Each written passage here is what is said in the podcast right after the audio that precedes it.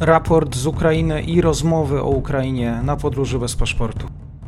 Dzień dobry Państwu, dzień dobry wszystkim słuchaczom. Dzisiaj kolejne wieści w rytm wydarzeń ze wschodu, bo tam informacje z obwodu hersońskiego, wysadzona tama w Nowej Kachowce.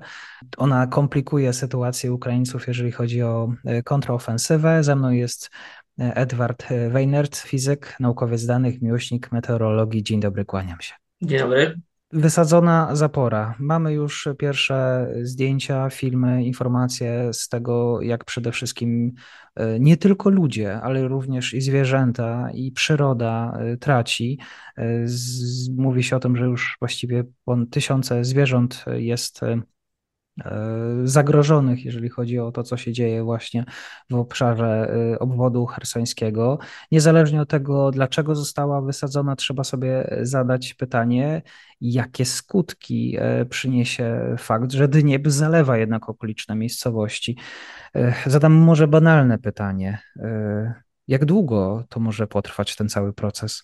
Mamy dwie czystości, krótko i długoterminową. Krótkoterminowej przez, szacuje się, że przez trzy dni będzie podnosić się lustro poniżej tamy, więc przez trzy dni będzie coraz wyższy poziom wody. To będzie kilkanaście metrów, 13-14 może metrów więcej niż w tej chwili jest e, w tym poziomie, więc e, no, katastrofalne skutki dla przyrody, dla rolnictwa, dla mieszkańców, którzy tam jeszcze pozostali na swoich terenach, swoich miejscowościach. E, przez, potem oczywiście ta woda będzie spływać, ale większość tych obszarów, które zostanie zalana na, na początku, jakby zostanie, zostanie pod tą wodą i zniszczone pola uprawne, wymyte pestycydy, nawozy. Pamiętamy, e, przynajmniej większość pamięta osób powódź z 97 roku, jak straszne, duże zniszczenia woda potrafi zrobić. E, no to w krótkiej perspektywie to przede wszystkim są zalane wszystkie umocnienia, które były nad brzegiem pobudowane przez Rosjan, tak z punktu widzenia wojskowego. E, z punktu widzenia przyrody, no to tak jak Pan wspominał, roślinność, a przede wszystkim zwierzęta ucierpią. W długiej perspektywie przez wiele lat te obszary, nawet jeżeli zostanie tam w Kachówce odbudowana, e, co może potrwać według Ukraińców nawet 3 lata i przez wiele lat ten zbiornik będzie napełniany, to większość tych terenów po osuszeniu będzie wymagała rekultywacji. E, cała zniszczona infrastruktura, drogi, linie kolejowe, które tamtędy przebiegały, e, będą nadawały się tylko wyłącznie do odbudowania praktycznie od zera. Zmyte całe kanały irygacyjne. Mówi się o tym, że część wody na Krymie, e, na Krymie będzie problem z wodą, skutek tego, że spadnie ten poziom wody powyżej tamy, ale też cała irygacja pól poniżej i powyżej tamy zostanie zmieniona. Zmieni się w długoterminowym e, okresie, zmieni się klimat, e, ponieważ zmieni się jakby poziom lustra wody. Gdzieś to parowanie będzie większe, gdzieś mniejsze. Zostaną zniszczone rośliny, nawet jak woda opadnie, to jak im dłużej będzie woda się utrzymywać, tych, tych roślin będzie mniej. To nie są rośliny wodne, więc one będą gniły, o ile powiedzmy, nie wiem, warzywa będzie można w miarę szybko zacząć uprawiać, o tyle pastwiska, a przede wszystkim drzewa, no to niestety one będą nadawały się do większości do usunięcia po takim zalaniu. Rzeczywiście, wysadzenie y, będzie miało poważne konsekwencje, już ma. Takie zapory oczywiście chyba też e, są chronione prawem wojennym i konwencją genewską. Nie wiem, czy, czy to jest prawda, czy nie. Chyba tak, chyba tak jak czytałem też e, w social mediach. E, tak, tak. To, to są obiekty infrastrukturalne specjalnego przeznaczenia i tutaj no, to jest terroryzm, tak? To, co się stało. Istnieją pogłoski, pewne teorie, że to miał być jakiś kontrolowany wybuch jakiejś niewielkiej części, ponieważ Rosjanie chcieli podtopić nieco Ukraińców na tej wyspie. A na ile to jest prawda, to pewnie dowiemy się, albo może nigdy się nie dowiemy, czy to być może faktycznie skutek poprzednich ostrzałów i, i gdzieś ta tama po prostu nie wytrzymywała, nie wytrzymała remontowana, czy i pękła i się rozsypało to wszystko, czy było faktycznie jakiś niekontrolowany wybuch, co sugerują niektórzy z, niektórzy z ukraińskich reporterów, że tak było, a potem nagle okazało się, że nastąpił proces lawinowy i mała wyrwa stała się katastrofą naturalną. Mówi się też o konsekwencjach dla Krymu. Już mieszkańcy Półwyspu ewakuują się również w stronę Rosji. Czy na Krymie wody zabraknie? O tym się mówi dosyć często.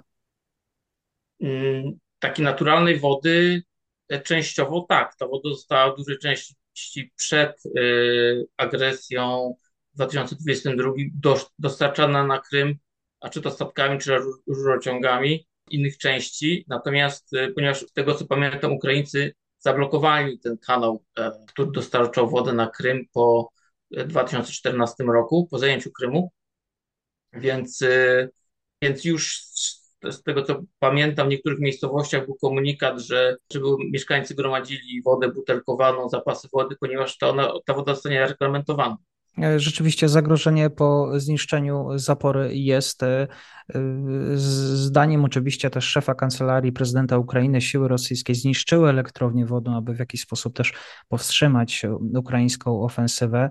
Kachowska elektrownia wodna została wybudowana w 1956 roku, więc jakby to jest też druga taka największa zapora na Dnieprze. Rzeczywiście w wyniku e, zniszczenia tej kachowskiej elektrowni istnieje ryzyko, że właśnie poziom wody na, w kanale północno-krymskim może opaść. Tak też stwierdził szef władz okupacyjnych anektowanego półwyspu. E, czyli rozumiem, że wody pitnej dzisiaj e, jest obecnie więcej niż potrzeba i raczej e, w ekranach e, tego nie zabraknie. No zobaczymy, jak będzie sytuacja wyglądać dalej. E, mamy przed nami lato, zawsze ta woda w okresie letnim jest mniej dostępna i to mogą odczuć nawet jeżeli nie mieszkańcy, no to rolnicy, którzy używają tej wody dostarczanej też tym kanałem. Mhm. Jeżeli chodzi o bezpieczeństwo żywnościowe, bo Ukraina dostarcza pożywienie krajom świata, w szczególności w Afryce, system irygacyjny ucierpi.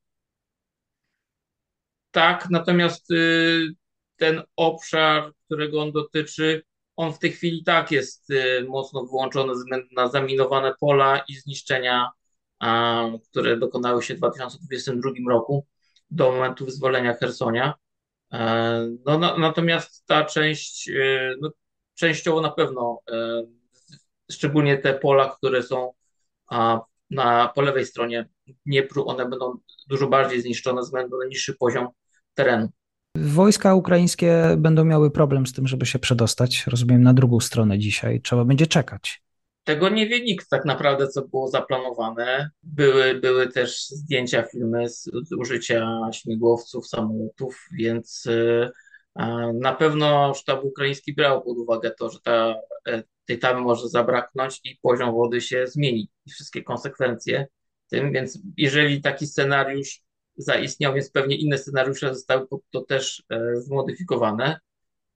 Na pewno e, na pewno w jakiś sposób zmieni to scenariusz, czy utrudni, trudno powiedzieć. Tego, tego chyba nie wie nikt poza sztabem e, ukraińskim. Mhm, bo jaka dzisiaj pogoda jest na Ukrainie? Pada grad. Ostatnio widziałem, że grad padał, więc jest gorąco, burzowo, temperatura jest wysoka, deszcze będą padać ale to nie wpłynie jakoś tak specjalnie znacznie e, na, na warunki ogólnie. Oczywiście w tych miejscach zalanych, tam gdzie woda na przykład ustąpi, czyli powyżej tam kachówki, gdzie te kilka metrów w dół, czy nawet do 10 metrów mówi się, że ma być mniej wody, no to jest ta część mułów, osadów, która musi wysnąć, żeby można było w ogóle ją pokonać. To gorzej niż woda, ponieważ mamy kilka metrów błota. No i takie błoto może schnąć, nie wiem, i trzy miesiące, prawda? Podobnie jak po zimie, to są e, drobnocząsteczkowe gleby, e, muł, e, on ma dużą pojemność wody, mm, a ponieważ nie ma tam roślin, tak, bo to jest goła ziemia, więc też to parowanie trwa wolniej. Rośliny dzięki temu, że mają długie korzenie i mają te powierz powierzchnie liści, zwiększają powierzchnią liści jakby ilość parowania, więc woda by szybciej odparowała, gdyby to były rośliny. Ale że jest goła ziemia, jest de facto pustynia odsłonięta przez wodę, to ten muł, to trzeba liczyć trzy miesiące, żeby dało się tam e, przejechać po prostu jakimś cięższym sprzętem. Mhm. Podobnie mhm. zresztą jak po raz Sputnicy po zimie. To jeżeli Ukraińcy pojawią się tam za trzy miesiące, to jakie będzie pierwsze zadanie, które muszą wykonać właściwie w praktyce? Pytanie, czy będą musieli cokolwiek tam robić poza odbudową e, tamy. E, za trzy miesiące, czy będą chcieli przedostać się. No na pewno y, podciągnąć drogi, jeżeli będą chcieli forsować, a być może nie będzie to w ogóle potrzebne, bo w tym za trzy miesiące to mamy już e, wrzesień, więc ta, jeżeli planujemy to jakąś, nie wiem, możliwe scenariusze operacji, to wydaje mi się, że ona będzie już głęboko w toku i to, co się zadziało dzisiaj, pierwsze wydaje się, że to było niekontrolowane do końca przez Rosjan, jeżeli Rosjanie zakończyli, a nie, że, że samo to zostało i jakby bardziej wydaje mi się, że to wpłynie na, na to, co Rosjanie będą musieli zrobić, tak. Być może będą mogli część tych sił, które mają po lewej stronie Dniepru e, przemieścić, ale z drugiej strony, no zmienia się jakby koryto rzeki powyżej, więc tam trzeba też e, podjąć jakieś działania. Jakie działania? No, trzeba zbudować e, być może nowe umocnienia, więcej jednostek przetransportować e, wojskowych, żeby obsadzić. W tej chwili powyżej tej tamy ten zbiornik był ogromny, ten Kachowski, i tam raczej nie spodziewali się specjalnie, a myślę, że Rosjanie, żeby ktoś próbował przepłynąć przez ten zbiornik. Po opadnięciu 10 metrów wody okazuje się, że być może lekkie oddziały ukraińskie będą miały dużo łatwiejszy dostęp do lewego brzegu. Mówi się o tym, że to jest jedna z największych katastrof ekologicznych. Czy rzeczywiście świat widział coś podobnego na naszym kontynencie nawet? Ja sobie nie przypominam, żeby tak ogromna tema e, pękła w ostatnich, nie wiem, 40-50 latach tak, tak ogromne straty spowodowała i spowoduje, tak, bo dopiero te straty zaczniemy liczyć e, za rok, dwa, trzy, kiedy okaże się, że bardzo wiele terenów zostanie zniszczonych. Ekolodzy, y, ludzie, którzy kochają przyrodę, będą mieli ręce pełne roboty, ale myślę, że też y, czas na takie działania szersze będzie po prostu po wojnie, czas na odbudowę całej Ukrainy również i pod kątem przyrodniczym. Bardzo dziękuję za dzisiejszy komentarz. Dziękuję bardzo. Edward Weinert kłania się. Do usłyszenia. Do usłyszenia. I to już koniec na dzisiaj. Zapraszam na profil podcastu Podróż bez paszportu na Facebooku, Instagramie i Twitterze. Zachęcam też do wsparcia mojej pracy na serwisie Patronite oraz Buy Coffee. Do usłyszenia.